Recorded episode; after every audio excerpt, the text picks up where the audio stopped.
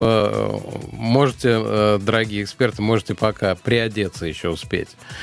А в качестве экспертов у нас сегодня, соответственно, Григорий Бакунов, директор по распространению технологий Яндекса. Добрый вечер. Да, привет. И Сергей Вильянов, главный редактор Вильянов.ком. Здравствуйте. Ну вот мы в эфире э, YouTube тоже. Надеюсь, и Яндекс эфира тоже. Я, к сожалению, не могу, э, так сказать, отследить. Э, вот, у нас еще должен быть мой коллега Сергей Оселедько, где-то немного запаздывает. Стало как-то неприятной традицией, то, что кто-нибудь один запаздывает к началу эфира. Давайте как с этим завязывать, товарищи. Э, эфирная дисциплина должна быть или нет? Тем более... А я, знаешь, как мне кажется, что вот правильно в этом отношении поступаю я. Я как бегемотик, знаешь, что такое дрессированный бегемотик? Ему говоришь, бегемотик, ты идешь или не идешь? И он идет или не идет. Ну, я либо прихожу, либо не прихожу. А э, темы у нас сегодня очень странные, тебе не кажется? У нас огромное количество, главное, их. Не то, чтобы они были странными или не странными, у нас каждую неделю находится что-нибудь странноватое. Но их много, поэтому э, давайте за них и примемся. Э, на этой неделе сразу на две страны, да, власти двух стран наложили э, санкции на э, ГРУ, а также на другие структуры, но прежде всего на э, Главное разведывательное управление Генштаба. Сначала это были значит, сначала предъявлены были обвинения от Госдепартамента США, значит, от Министерства юстиции, прошу прощения, Department of Justice, значит, э, за то, э, что в свое время были произведены атаки на различные э, на, на различные структуры, украинское правительство и критическая инфраструктура, французские выборы и э, две Олимпиады. Точнее, одна Олимпиада там была, собственно говоря, а, уже прошла, а вторая должна была пройти. Вот токийская ее отменили без этого, так сказать. Кстати, новичок здесь тоже засветился. Речь идет а, об атаке на ОЗХО. А, это, если помните, был такой вирус-вымогатель Нот Петя. Вот этот самый Нот Петя, кстати, сегодня у нас все не Петя, не один, и даже Сергей Оселедько, пришедший, тоже не Петя. Добрый вечер, Сереж. Вот. Добрый вечер. Да, значит, Нот Петя, этот самый вирус, как считалось, был не столько вымогателем, сколько маскировал вот эту масштабную атаку. И потом э, Евросоюз э, после этого, буквально на следующий день, что ли, ввел санкции против начальника ГРУ и Фэнси Бир. Э, это из-за кибератаки на Бундестаг и Ангелу Меркель.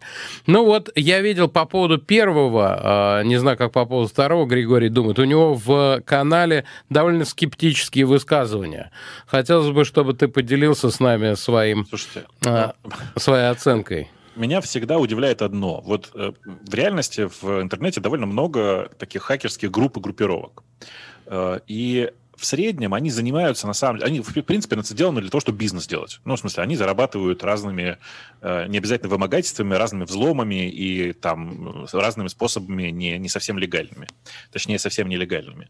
Кроме этого, они, что называется, в свободное от работы время еще немножко шьют. В смысле, еще иногда занимаются разной ерундой, ну, во многом для развлечения или там для того, чтобы показать свои политические убеждения. Но в тот момент, когда э, все начинают говорить, что это государственные хакеры, у меня начинается волна скептицизма. Связано это не с тем, что государство так не может, а с тем, что, ну, с чего вы взяли? Ну, в принципе, в интернете сотни, а то и тысячи э, группировок. Да, наверное, одна-две из них принадлежат каждому какому-то государству, крупного, крупному. Вполне возможно, что у России такие есть. Я вообще ни капли не сомневаюсь. Но приписать сразу все критические атаки на околополитические и ну, разные события исключительно одному какому-то модулю в ГРУ, это очень странная история. То есть, если это так, то тут можно как бы испытывать гордость, мне кажется.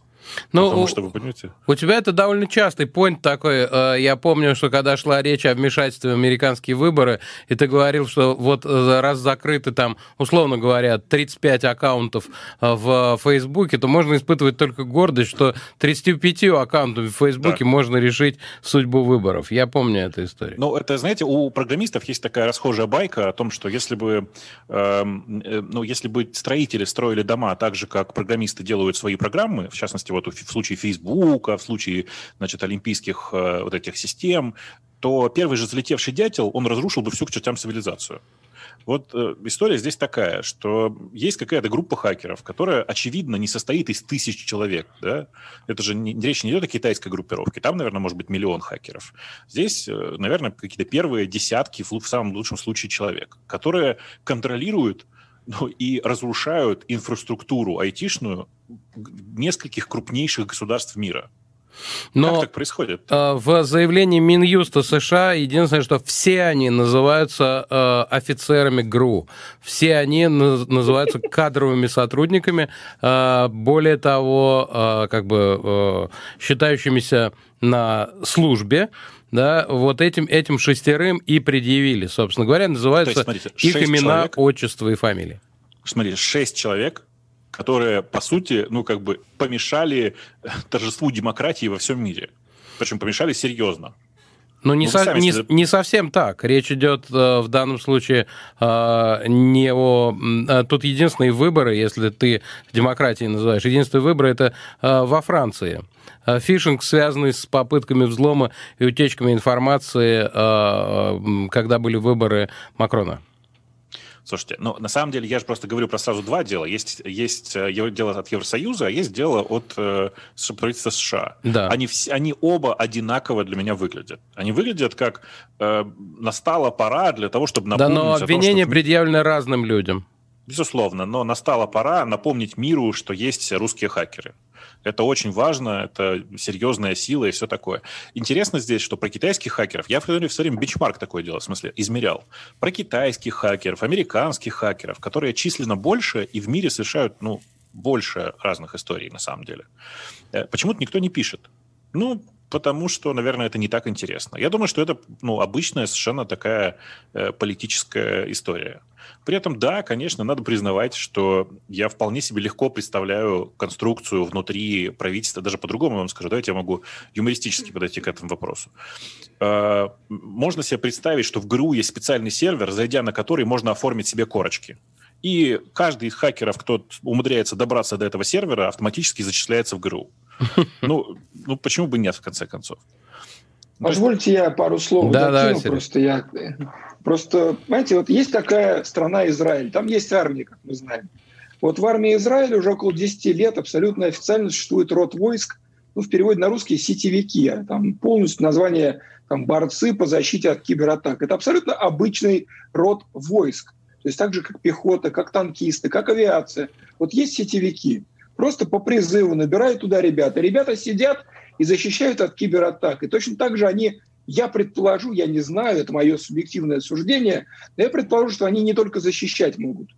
Соответственно, если у российских каких-то органов тоже есть какие-то свои части, которые занимаются чем-то похожим, ну, неудивительно. Другое дело, да, другое дело там, э, что, что ты делаешь, потому что э, атака на выборы в другой стране, или с которой ты не, не находишься в состоянии войны, или атака на Олимпийские игры, или атака на инфраструктуру, вот, это как бы акт агрессии.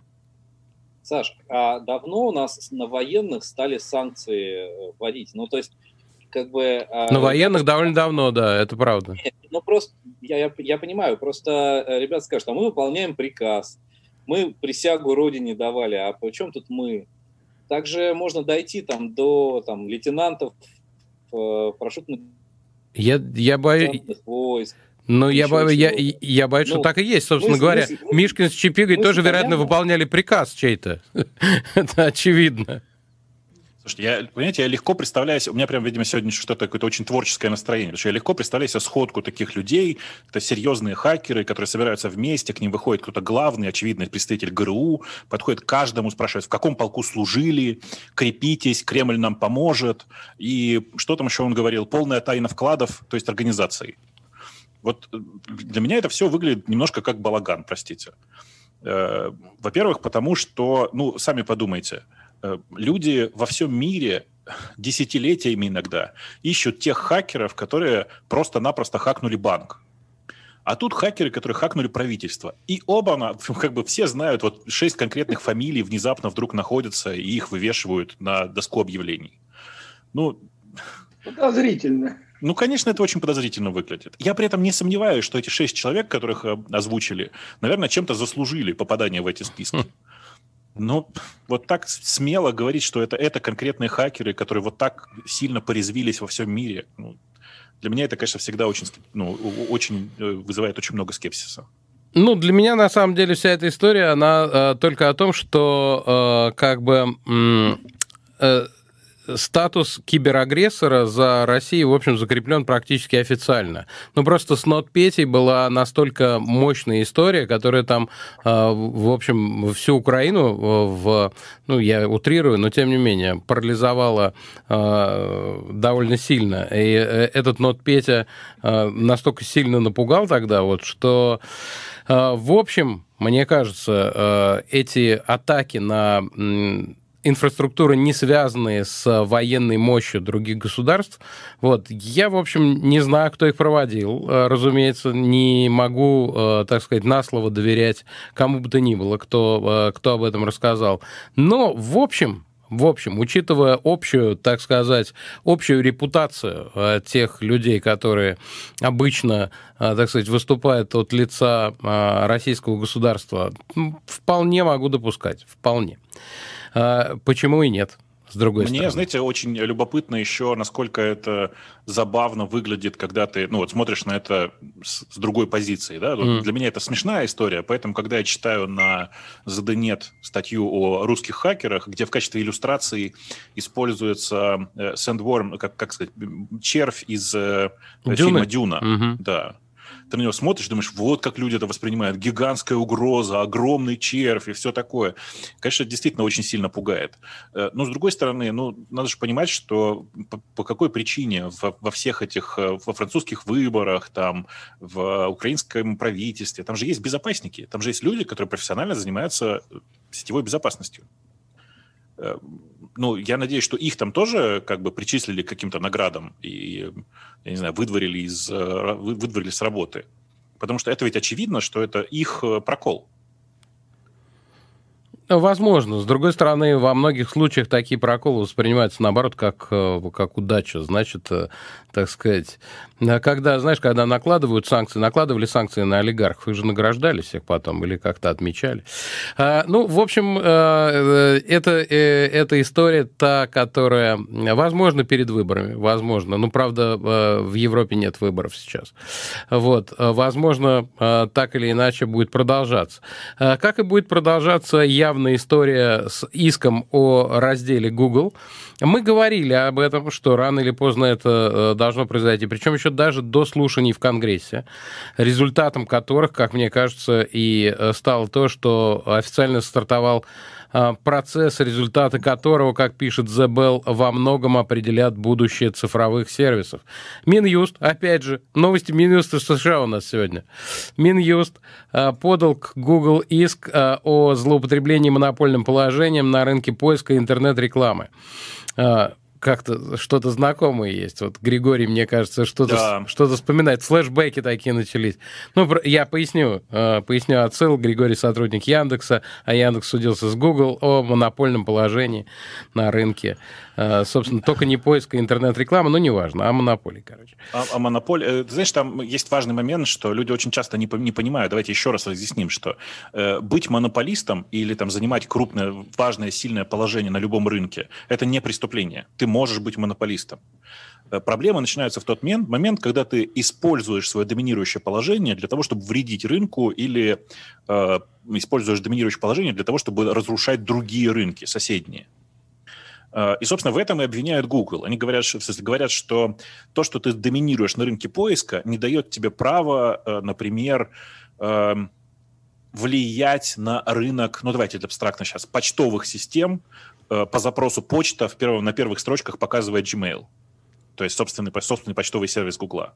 Это называется злоупотребление доминирующим положением, и вокруг этого как раз и ведутся разборки, ну, если сильно упрощать. На самом деле, самый главный вопрос, который задается э, в поисковой системе, как обычно все устроено, есть э, места, которые под рекламу, есть места, которые под так называемую органическую выдачу, то есть под результаты поиска, А у Google еще на первом месте есть свои собственные сервисы, которые он туда размещает. Почему я так акцентирую, что только у Google? Потому что все остальные нормальные поисковые системы, такие как Яндекс, как Bing, как ой, я не знаю, сейчас там Mail.ru, давайте скажем, э, DuckDuckGo и прочее, давным-давно научились ранжировать собственные сервисы в рамках обычного поиска.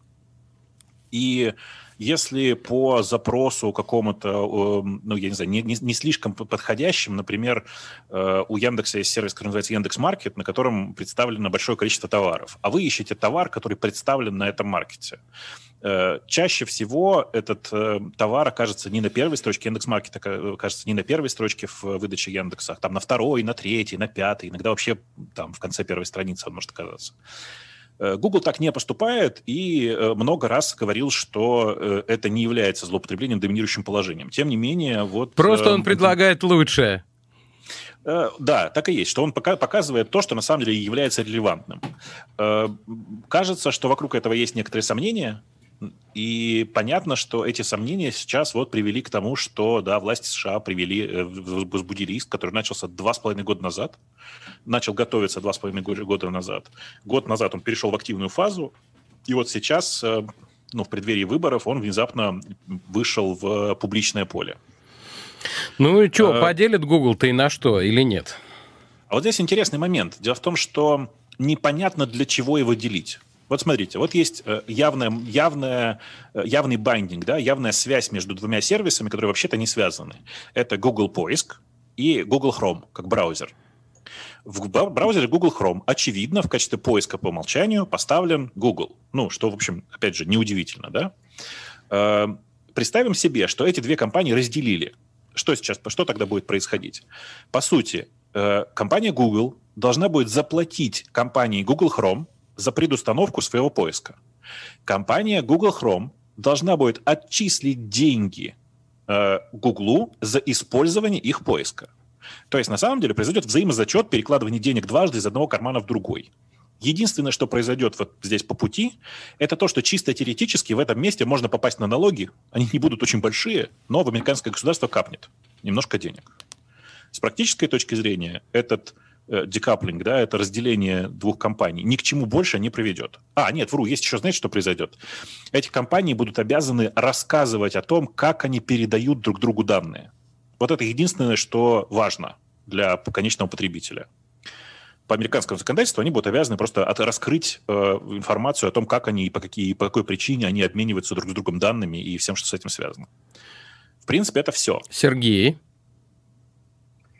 Знаете, я продолжаю недоумевать, потому что я вот довольно старый и хорошо помню, что во времена, когда появился Google, были вполне себе монополисты Альтависта, помните такие всякие вот замечательные сервисы, которых ну, уже сейчас они, нет? Они появились примерно в одно время все-таки. Нельзя сказать, нет, что была монополистом а, Альтависта. Э, но ну, я утрирую, там не Альтавист. Рынка, рынка-то как такового не было, они его создавали. Ну, а Знаете, ты раскрой это, это мы сейчас понимаем. Давай, давай, да, рас, раскрой. Очевидно. Я говорю к тому, что на момент появления Гугля, а я очень хорошо помню, как он появлялся, вот какой он вызывал такой э, подозрительный интерес, он, э, в общем-то, не представлял ничего страшного. И я вот как, как оптимист, наверное, я верю, что несмотря на то, что есть великий сильный Яндекс, несмотря на то, что есть великий сильный Google, это не, не гарантия того, что не появится новый великий сильный Яндекс и новый великий сильный Google. А вот эти вот э, отнять и поделить, они вызывают очень странное ощущение. Это какая-то вот шариковщина, над которой мы смеялись, а она вот она. Слушай, ну вот смотри, вот есть история браузера Google Chrome. Э, я не устаю да. людям напоминать, как вообще произошел взлет Google Chrome. Да, мы все помним это. Взлет Google Chrome произошел ровно в тот момент, когда в Евросоюзе приняли жесткое решение о том, чтобы заставить Microsoft показывать диалоговое окно такое, в котором говорится, а выбери, пожалуйста, для себя, каким браузером ты, ты хочешь пользоваться. При первом клике на Internet Explorer происходила такое вот, такая вот история. Э, ровно в этот момент, ровно от этой отсечки, вы можете посмотреть, на графике даже посмотреть. Да, ровно с этого момента правда. Google Chrome начал бурно расти, Google начал вкладывать туда бешеные бабки, и пошло дело. Вот на самом деле вот текущий... А можно я с тобой поспорю? Вот смотри, вот, вот когда ты настраиваешь новый iPhone, Или, ладно, а смартфон на андроиде. Каждый раз он предлагает нам, нам, русским людям, он предлагает на выбор поисковую систему Google, поисковую систему Mail.ru и поисковую систему Яндекс. Угу. Что-то вот как-то поисковая система Mail.ru не взлетела от этого. Но, видишь, здесь же э, это же не является единственным критерием. Нужно еще, чтобы качество было. Вот. Ну, э, да, но пойми, тут, видишь, проблема, большая проблема курицы и яйца. Построить поисковую систему невероятно дорого. Это очень дорогая да. и сложная история. Сделать ее э, прямо сейчас, э, в текущих условиях, когда есть Google, на самом деле практически невозможно. Почему? Потому что ты делаешь это, по сути, без расчета на возврат инвестиций. Ты не знаешь, как ты будешь попадать к конечному потребителю. Э, и это касается, на самом деле, почти всех продуктов Гугла. Ты не можешь сейчас сделать новую почтовую систему, на которой будешь активно зарабатывать и которая когда-нибудь завоюет мир. Потому что в этом месте уже стоит Gmail вот так, вот так вот закрепившись э, и держась за, за стенки, и никого туда не пустит.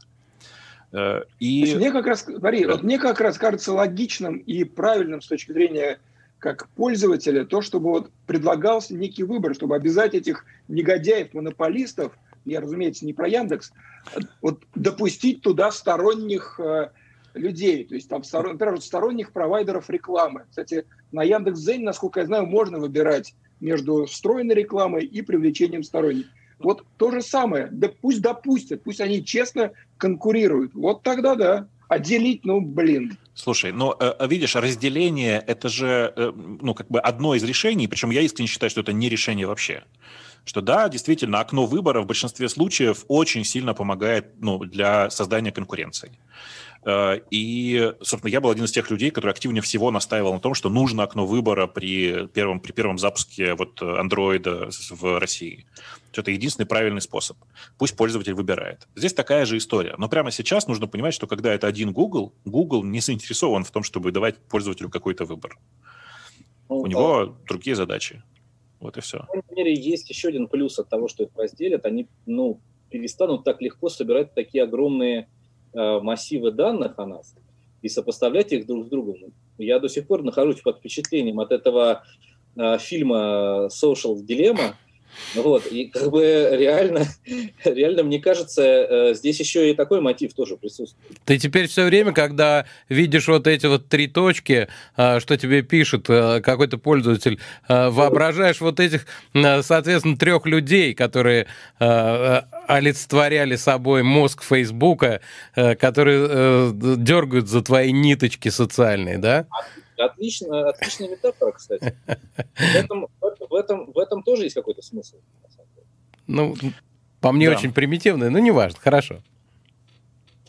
Э, кто, да. Кто-то хотел ответить, кажется, на Сережу реплику, нет? Да нет, в смысле, все, все так, примерно, так примерно и есть. Просто нужно понимать, что разделение этих компаний не факт, что произойдет, а еще не факт, что они будут честно э, анонсить эти данные, которые они э, собирают. Ну да. И как бы здесь Та, все очень сложно. Там еще, конечно, при, э, Фейсбуку приготовиться, потому что постепенно идет и в ту сторону. Э, вот, э, будем смотреть за этим процессом. Ты как раз дал нам подачу, а мы не уловили, Сереж Оселедько. Насчет, да, да, я уловил, насчет, очень тонко было. Насчет сбора данных, да, потому что тут Сбербанк и мэрия Москвы практически одновременно объявили о своих планах по этому поводу. Не то, что мэрия ничего не объявлял, на самом деле. За нее журналисты объявили. А Сбер, э, значит, намерен связать данные о транзакциях россиян с их местоположением и продавать бизнесу и властям аналитику о том, как они передвигаются и э, тратят деньги. Э, ну, собственно, это официальная совершенно информация Сбербанка. А вот про пассажиров, это, значит, извините, выяснили в, э, выяснил газета «Коммерсант», э, как всегда помог сайт госзакупок, разрабатывает мэрия еще один способ отслеживать жителей, потратив 155 миллионов рублей на систему мониторинга пассажиропотока. На остановках транспорта будут аппаратно-программный комплекс, который будет собирать MAC-адреса пользовательских устройств и отслеживать по ним движение пешеходов. Надо сказать, в метро уже все э, это отслеживается, MAC-адреса MAC-адреса, там, более того, даже если у вас современный смартфон, и он а, вам позволяет этот MAC-адрес менять, маскировать и так далее, там вам при подключении к Wi-Fi рекомендуют, настоятельно рекомендуют эту опцию отключить. А, ну что ж, давайте комментировать. А, э, мы не первый раз, э, и не последний, очевидно, про вот этот сбор данных э, и метаданных, про метаданных пользователей говорим, и что живем в прозрачном доме, и все такое, и так далее. Но в какой-то момент кажется, что, ребят, ну вообще уже избыточно как-то. И э, вот реплика Сергея, мне кажется, была по этому поводу в том числе сказана. Как-то уже малек избыточно. А нельзя ли как-то заниматься прямым делом? Например, э, так сказать, э, обслуживать мой счет, э, принимать от меня платежи, э, или оказывать госуслуги, еще что-нибудь, а не просто рассматривать меня как источник данных для продажи. Э, что скажете по этому поводу? Ну, э, вообще, я на днях... бизнес... А, перебью. Да, да, давай с тебя начнем, Сергей. просто я тебе подачу такую сделаю, слушай. Не, я просто на днях разговаривал с уважаемым человеком из уважаемой компании, который говорил, знаешь, вот мы, вот мы знаем э, места, где люди ходят каждый день в огромных количествах и тратят вот, э, Бешеные деньги. 200 рублей в день. И если бы, говорит, мы могли продавать эту информацию на сторону, у нас бы так ебеда выросла, вы не представляете просто но мы не можем. Вот если бы нам разрешили, мы бы, конечно, озолотились. Вот мне кажется, что э, вот этим не разрешили, а этим таки разрешили. А эти сами никого не спрашивают, так сказать, потому что они и разрешают, собственно говоря. Так. Слушайте, ну, э, во-первых, это совершенно не новый бизнес. Сотовые операторы этим промышляют много лет. Э, там агрегированная, безусловно, информация продается о том, что ну, о приблизительном пассажиропотоке, в смысле, о приблизительном проходимости тех или иных мест в, на улице. Это прямо действительно этому бизнесу, ну, я не знаю, я последний, первый раз, когда я этому услышал, было это лет 10 назад еще. Э, и такой информации, ну, такая информация есть очень много у кого, да, в смысле, что ее можно там давным-давно было так или иначе монетизировать. Поэтому, казалось бы, вот просто в информации о про о том, сколько людей проходят мимо того, той, той или иной точки, в принципе, ничего страшного в этом нет. Но ведь Сбер говорит другое, что они будут продавать не просто проходимость, а там приблизительную, в смысле, приблизительную оценку того, сколько денег у людей, которые проходят. Да, да, да, да, да, да, это очень важно, потому что операторы не имеют права читать, точнее как, ну, они, наверное, могут, но они не имеют права формально читать СМС, особенно с информацией о финансовых транзакциях.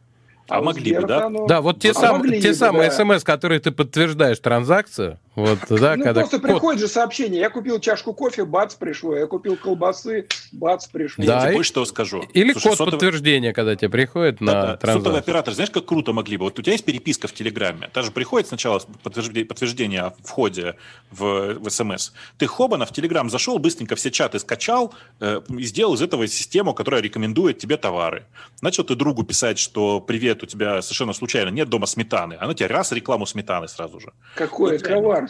Вообще вообще, можно все что угодно сделать. Слава богу, что сотовым А у Сбербанка есть нельзя. и доставка продуктов, понимаешь, как удобно? Конечно, это вообще можно было. Сразу же, вот только хочешь, пишешь ты другу, хочу сметаны. Тебе сразу же раз такая реклама. Уже звонок, уже звонок, звонок в дверь, там человек стоит, сметана, пожалуйста. Слушайте. Что вы против обезличенных данных? Это ну, дело не в обезличенности данных. Дело... Сергей, тебя что-то плохо слышно, оселечка. Хорошая я да. говорю, ну будут они это знать, что по улице э, по Третьяковскому проезду ходят богатенькие буратины, ну построят там что-нибудь хорошее для них. Чего плохого-то? Слушай, ну вот давай, смотри, есть... Эм, э, продукт растет в стране.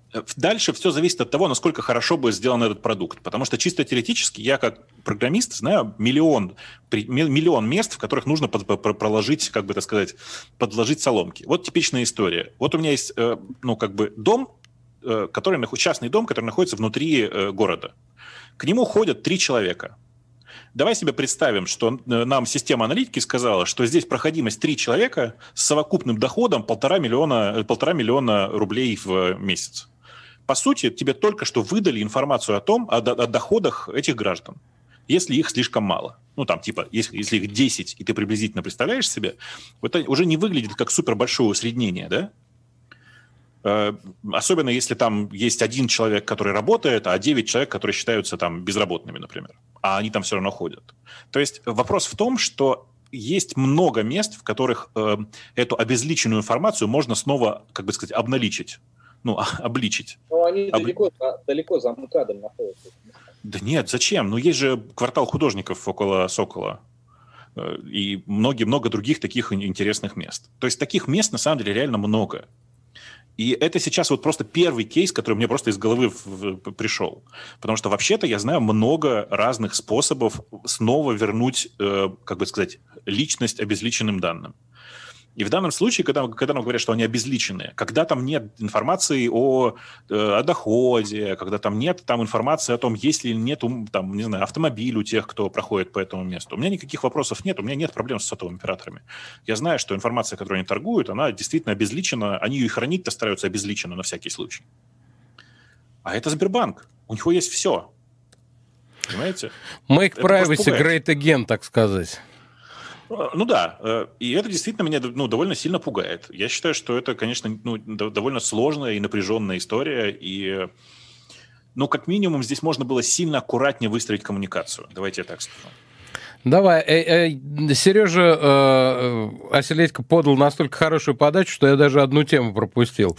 Э, э, ну, в общем, без разницы, на самом деле, можно и сейчас ее обсудить. Э, она такая достаточно коротенькая. Просто удивительно, смотрите, у нас обычно Роскомнадзор, он что-нибудь запрещает, он всю дорогу, всю жизнь нам что-нибудь запрещал. И вдруг по его инициативе э, Таганский суд удовлетворил иск Московской прокуратуры. Ну, то есть э, э, Роскомнадзор здесь будет как оператор, в смысле, решение выполнять. Вот, Московская прокуратура обращалась Таганский суд о снятии ограничений на показ фильма «Беслан» на YouTube-канале «Россия-1». То есть Google наложил ограничения, там возрастные, вы должны возраст подтверждать.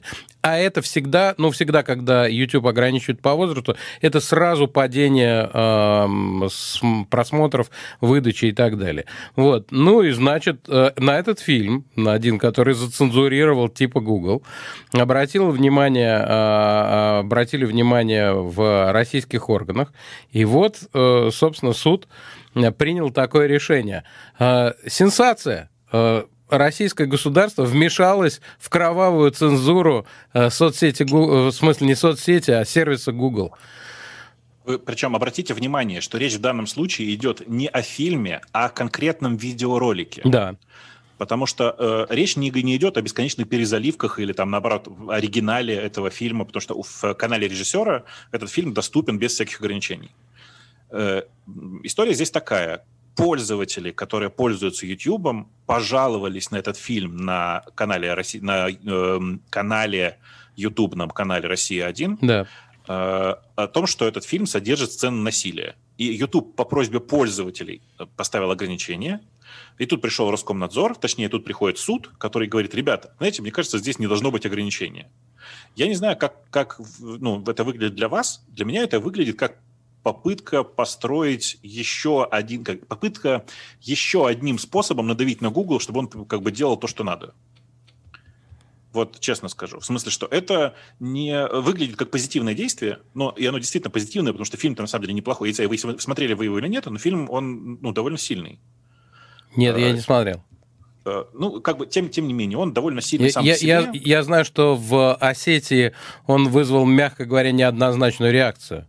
Ну, это понятно, но э, я же не, тут не оцениваю информационную составляющую, потому что я вообще ничего не знаю на самом деле. Я достоверно ничего не знаю о том, что произошло там. Но э, по факту сейчас, конечно, э, происходит вот что. Роскомнадзор пытается заставить Google принять еще одно решение в свою пользу. Э, будет ли вестись Google на это или нет, э, очень интересный вопрос. Я бы на самом деле не велся на, на их месте, могу объяснить почему. Потому что иначе следующим шагом, когда им будут говорить, а вот это заблокируй, и он не будет реагировать, как он иногда не реагирует, э, возникнет вопрос, как же так? Ты на одни сигналы реагируешь, на другие нет. Давайте уже как-то определяться. И мне кажется, что это так, ну, такая довольно примитивная подставка. Разводка. В этом случае. Ну да, да, так и есть. Товарищ Вильянов, что вы думаете по этому поводу? Я думаю, что вот эти, все эти механизмы, на самом деле, там, ограничения и прочее, они, они изначально какие-то немножко странные, потому что вот мои невинные ролики часто блокируют на Яндекс Эфире, например. Э, вот, и потом я долго... Оп, А у нас что-то совсем связь пропала, со всеми я бы так сказал, связь пропала, один я остался. Но я надеюсь, что сейчас нам э, достаточно быстро ее починят, вот, и мы как-то соединимся со всеми остальными, а то э, я один остался, и все. Ну, Надо сказать, что мы все это о, время тебя прекрасно слышали. Отлично. Ну, э, теперь все отвисли, все хорошо. Рад. Да. Сереж, заверши фразу, пожалуйста, Вильям. Да, я не знаю, на чем я прервался, но я говорю о том, что вот эти механизмы блокировки, мне кажется, к ним надо относиться как-то чуть более спокойно, что ли, потому что иначе очень кому, много Кому надо возникает. относиться, в смысле публики или тем, кто их применяет? Знаете, я согласен с Григорием, что речь идет о такой политической игре, что тут дело не в конкретном ролике, не в конкретном фильме, а именно вот в этих вот э, попыток э, установок, установки правил игры. Но в целом, действительно, вот э, практически любой ролик, любой твит, при некотором усердии есть технологии, которые позволяют очень сильно ограничить к нему доступ. И вот с этими технологиями иногда хочется очень серьезно побороться. Я вообще не очень понимаю, а, как бы ну, хотя, хотя, с другой стороны, понимаю. Ну, э, просто дело в том, что Google, э, как и любая другая такая гигантская система, может э, понизить выдачу ролика, никому ничего не сказав и не отчитываясь. Абсолютно. Вообще не отчитываясь об этом никому. Вот, то есть, если она очень хочет загнобить какой-то ролик, она может вообще его не убирать, ничего с ним не делать, тем не менее его не увидит ни один человек, который не получит прямой ссылки на него. Вот. А это не основной источник трафика, э, далеко не основной, прям прямо скажем. Вот. Это вообще довольно интересная большая тема о да. том, что современные платформы сами по себе, они же не просто хостинг для видеофайлов. Они а рекомендательные, а способ, да, системы. Да, это конечно. рекомендательная система и способ дистрибуции контента внутри да. системы. Есть... А, о чем говорил Сергей, э, в Сергей Оселецкий, я имею в виду, э, когда Social Dilemma вспоминал. Вот это вот все оттуда. Я, я, кстати, возвращаясь к этой теме, вообще не понимаю, зачем это Роскомнадзору и суду. Вот, собственно говоря, что они добивались, тебе непонятно. Не, ну, э, на, ну как бы формально они встали на страже государственных интересов. Россия один государственный телеканал, это э, был государственный проект, и ограничение государственного проекта на государственном телеканале, даже на его платформе, на его э, э, этом самом аккаунте в YouTube, ну, это э, как бы ограничение некоторых возможностей государства. Естественно, на ее стражу встал Роскомнадзор и э, прокуратура. Чего? Все на какую-то имитацию деятельности. Узнаю, узнаю старый добрый Роскомнадзор, несмотря на то, что там сменилось руководство, так сказать. Э, да, хорошо, продолжим. И вернемся к э, московским делам. У нас уже была мэрия, собственно говоря, э, которая будет за нами следить. Ну вот, вот знаешь, такой обывательский комментарий. Лучше бы, чем следить, лучше бы э, получше делали бы э, свои платформы. Вот, э, в частности, Московская электронная школа. Э, у нас всех посадили на удаленку э, старших этих самых, учеников средних, старших классов э, в Москве. В первый же день рухнуло это, этому уже, по-моему, никто не удивился абсолютно, потому что такая же история была с бизнесменами, которые должны были отправлять данные о тех, кто на удаленке, и там тоже все рухнуло, и до сих пор что-то половина людей на стле там не, не могло куда-то что-то отправить. А, и тут рухнуло все в первый день, а, зумом нельзя пользоваться, а, вот, значит, как-то они решали, первый день и первые два дня было довольно слабо. Потом на третий день вроде восстановилось, в среду, в среду среду учились все. И в четверг опять бабахнуло. Нам писали тут довольно много э, наши родители, э, слушатели, э, у которых дети учатся и так далее. Вот. Ну, вроде к пятнице опять. Вот, то есть из, из пяти дней более-менее учились в два дня, ну, может, два с половиной, половину учебного времени как-то.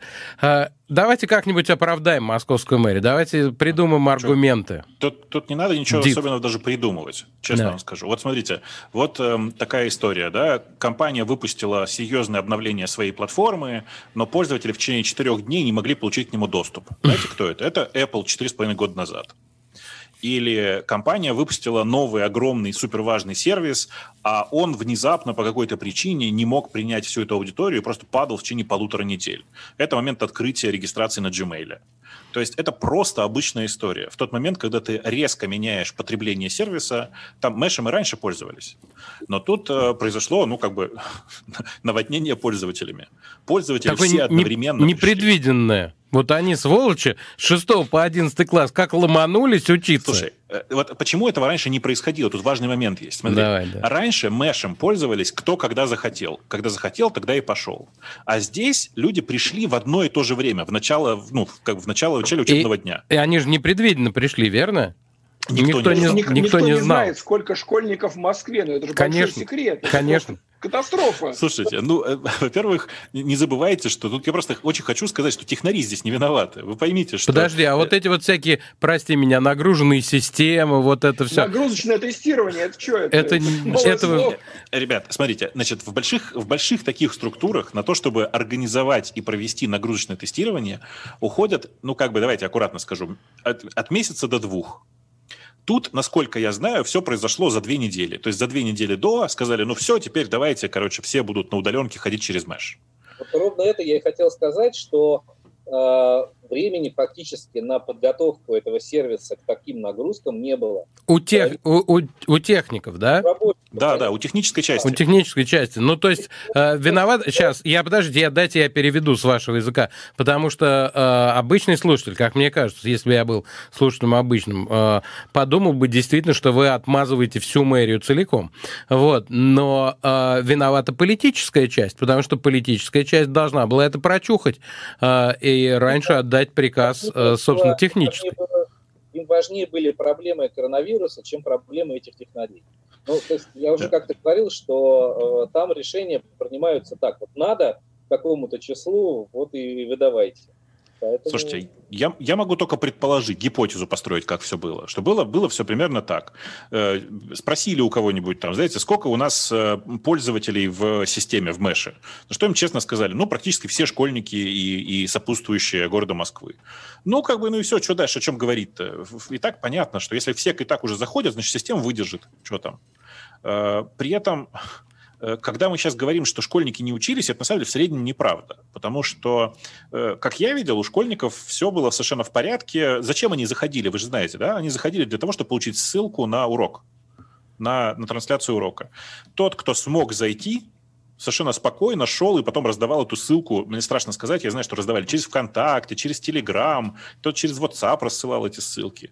И большая часть людей, я не скажу, что больше, но большая часть людей, конечно, продолжали учиться. Нет тут такой проблемы, что вот прям не учился никто. Э, но, безусловно, для тех школьников, вот, которые такие, как я был в старших классах, конечно, если бы у меня была такая ситуация, я бы вообще всю неделю не учился, потому что всегда бы была шикарная отмазка. Да там залогиниться я не смог. Да, чтобы вы, не, чтобы вы понимали, упала именно система логина, все остальное работало. А, слушай, ты знаешь, что мне напоминает? А, а, в первый день была такая клевая отмазка в какой-то школе, а у завуча все работает. Вот, и все. У зауча работает все. Значит, это вы двоечники.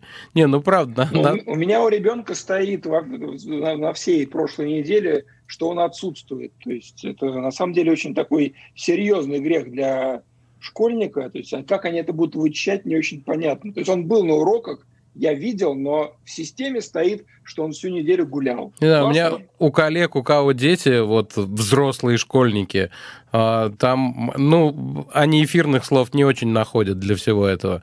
Э, я, я с ними но, ну, разговаривал в этом. В, любом, в любом случае, не посещение школьниками занятий в это время не может считаться как, большое, как большая какая-то проблема, потому что на всякий случай школьник не обязан дома иметь компьютер или устройство, которое позволяет ему получить дистанционные уроки. Нет такого, что родители обязаны купить ему компьютер. Нет ведь? Это правда. Так, так и нет. Ну, с, с другой стороны, мне кажется, у всех сейчас есть уже, разве нет?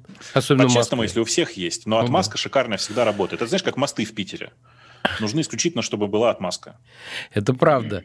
Ну что, у нас осталось еще э, какое-то время для того, чтобы поговорить про э, любимую абсолютно тему. Это биткоин. Тем более он растет, растет достаточно прилично. Говорят, что главным... А? Ждали, ждали и дождались. Да, да, да, все, ждали, высиживали. Э, говорят, что главным драйвером э, роста э, стало то, что появились новости об интеграции с PayPal. Про PayPal как-то уже стали забывать, и, в общем, появились, появилось много разных платежных систем гораздо удобнее, я не знаю, и так далее. Вот, и тем не менее, вот PayPal comeback, я бы так сказал, вместе с биткоином. Интересная, интересная штука, почти как Яндекс и Тиньков. Но что их ждет? Что их ждет? Давайте поговорим об этом.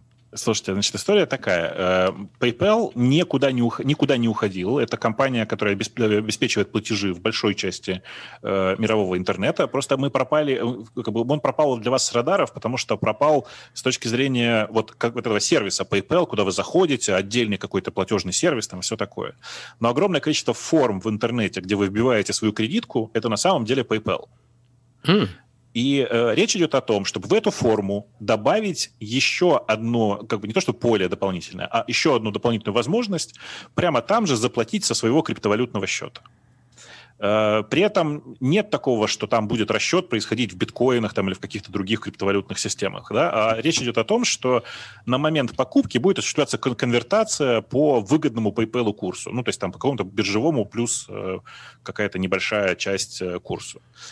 Э, это обычная практика, таких форм в интернете довольно много, которые это позволяют делать, но PayPal просто действительно отвечает за большую часть интернет-платежей. И сделать такую систему автоматически означает ну, там, увеличить аудиторию, потенциальную аудиторию криптовалютных э, систем, ну, там, вдвое, а то и втрое. Э, именно с точки зрения вот обычной потребительской, да, то есть возможность покупать и продавать что-то появляется. Угу. Это же классно.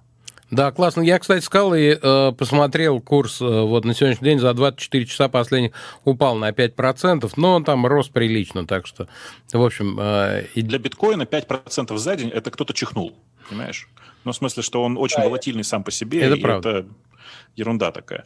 Э, он на самом деле показался с, ну, вот, самую высокую оценку за последние два года. Э, я напомню для тех, кто э, был в каком-то анабиозе, что в самом конце 2017 года, начале 2018 был огромный скачок, когда биткоин допрыгивал почти до, до 20.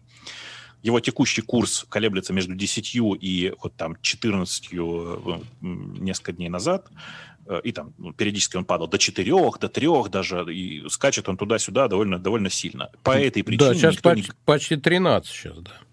Да, никто не говорит о том, что это будет валюта, с помощью которой ты можешь э, там получить деньги. Речь идет именно о оплате, то есть о конвертации из биткоинов в, ну, условно, в доллары, за которые ты покупаешь на момент покупки. Понятно. Интересно. А, Сергей Вильянов, не хочешь ли ты сказать что-нибудь о биткоине и его будущем а, с PayPal вместе? Я осторожно предположу, что курс, по которому PayPal будет брать да. А, биткоин будет настолько безжалостным, в силу упомянутой уже волатильности, что на практике пользоваться этим нормальному человеку будет очень проблематично и не, и не очень выгодно. Поэтому я думаю, что это действительно хороший сигнал для подутративших энтузиазм криптовалютчиков, но вот какой-то действительно нового дыхания, нового нового полета для биткоина это не принесет. Ну да, зная вообще, PayPal-то мы знаем не первый день, с ним знакомы, вот, и знаем, О, что да. вот когда Григорий произнес небольшую комиссию, вот, я подумал, что же, да. что же такое большая тогда? Ну, вот. я думаю, что комиссия будет примерно такая же, как в случае с акварингом, ну, я не знаю, обычных кредитных карт, там, будет достигать 2-3%. Ну, э, сейчас часто это э, прилично больше, если ты особенно э, отправляешь деньги за рубеж и предварительно их конвертируешь из рублей. Слушайте, вот. здесь есть важный момент, который люди не понимают. История с криптовалютами отличается от истории с карточками тем, что в случае с криптой никто не знает, откуда у тебя эти деньги и заплатил ли ты налоги или нет. В случае с картой это гарантированно чистые деньги, которые уже, ну, как бы, с которых уплачены налоги или с которых ты будешь должен оплатить налоги, это, это отвечает банк. С криптовалютой никто ничего не знает. И ну, когда это такие сложные деньги, очевидно, что с тебя берут больше за транзакцию, потому что берут на себя некоторый риск. Вот вся история. Осталось несколько минут у нас буквально. А, и хотел спросить у Сергея Вильянова, а есть ли у него под рукой iPhone 12? У меня два. Два. Покажи iPhone. нам их, покажи нам их скорее, вот потому, потому что э, э, ведь ты единственный среди нас обладатель э, сейчас. Показывай, вот, пожалуйста, прямо вот. перед собой, потому что у тебя Zoom отключает. Э, Да-да-да, сейчас я вот это вот, вот подожди. Так, вот это 12 Pro. Сейчас. Перед собой, во, класс. Во, вот я. Вот, да, да, перед лицом, во, отлично. А это 12 Ага. Вот. Ну и расскажи о первых впечатлениях, собственно говоря. Слушай, камера бомбические. То есть я думал, что будет то же самое. Камера гораздо лучше, причем как днем, так и в темноте. То есть все дефекты моей неюной кожи видны просто ошеломительно четко.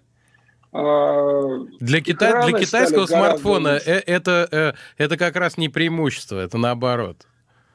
Ну, возможно, в Китае будут какие-то фильтры по умолчанию. То есть очень экраны стали прям драматически лучше. Ага. Ну и, в общем-то, пока все. Ну и вот эти грани, они не врезаются в руки. Я еще ни разу не обрезался. Вот эти шрамы у меня на руках, это не от айфонов, это другие были истории. Да, Поэтому тех, я думаю, да, надо да. брать... Зарядку уже опробовал, вот это вот MagSafe? А ее в комплекте нету, а купить пока а. что-то я не могу, не Пок- попадается. Пока невозможно, да. Что ты, Гриш, хотел сказать?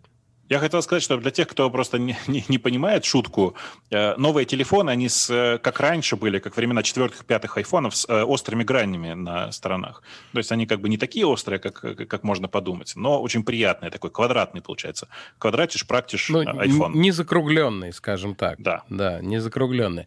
А, отлично, с айфонами разобрались. И а, специальная тема для Григория, на самом деле, поскольку она скорее теоретическая. На пару минут Facebook запустил прямой прямой перевод. А, значит, если раньше перевод в э, Фейсбуке осуществлялся а, через какой-нибудь, ну, через английский язык, да, то есть, условно говоря, с французского на румынский через английский, то теперь а, масса языков получила прямой перевод. Мы как-то обсуждали эту тему, может быть, э, еще в точке, когда она была другого формата, и, по-моему, с Григорием в том числе. Вот. И постепенно, значит, э, приходим мы к прямому переводу. Я просто даже не столько о Фейсбуке, который это не для нас на самом деле, вся история-то. Вот. А, э, ну, просто как, науч... как технологическое достижение. Чтобы это, оценил... на самом деле, большое достижение. Связано оно, на самом деле, не просто с тем, что теперь это напрямую, а теперь это напрямую в рамках одной системы. То есть, грубо говоря, давайте, если проводить параллели, там э, раньше сидело 100 человек, которые переводили с, каждый со своего языка на свой, а некоторые иногда, когда не было Э, прямого переводчика, например, с английского на турецкий, то переводили с английского на немецкий, с немецкого на турецкий. Ну, то есть там два переводчика участвовало в процессе. Угу. Потом постепенно они стали делать таких э, полиглотов, которые знают несколько языков, в одной голове. А теперь они все свои языки, с которых переводят, уместили в одну голову. В чем здесь преимущество? Преимущество здесь в том, что зная смежные языки, ты значительно лучше знаешь тот язык, который, ну, редкий, который, у которого мало документов в интернете. Это большой прорыв, он очень как бы важный, очень сильный, и параллельно вместе с этим он позволяет надеяться и, э, что мы найдем много интересных э, исторических феноменов. Например, исследуя этот э, проект, как мне кажется, можно довольно много всего сказать об общности или разности в разных э, языках. Это очень интересно. Спасибо большое. Благодарю э, коллег. Э, прежде всего, э, Григорий Бакунов, директор по распространению технологий Яндекса, и Сергея Вильянова, главного редактора Вильянов.ком. Ну и мой соведущий э, Сергей Оселедько, управляющий партнер компании Нота Медиа, также был сегодня с нами. Спасибо. Программа «Точка» прощается с вами на неделю. Пока.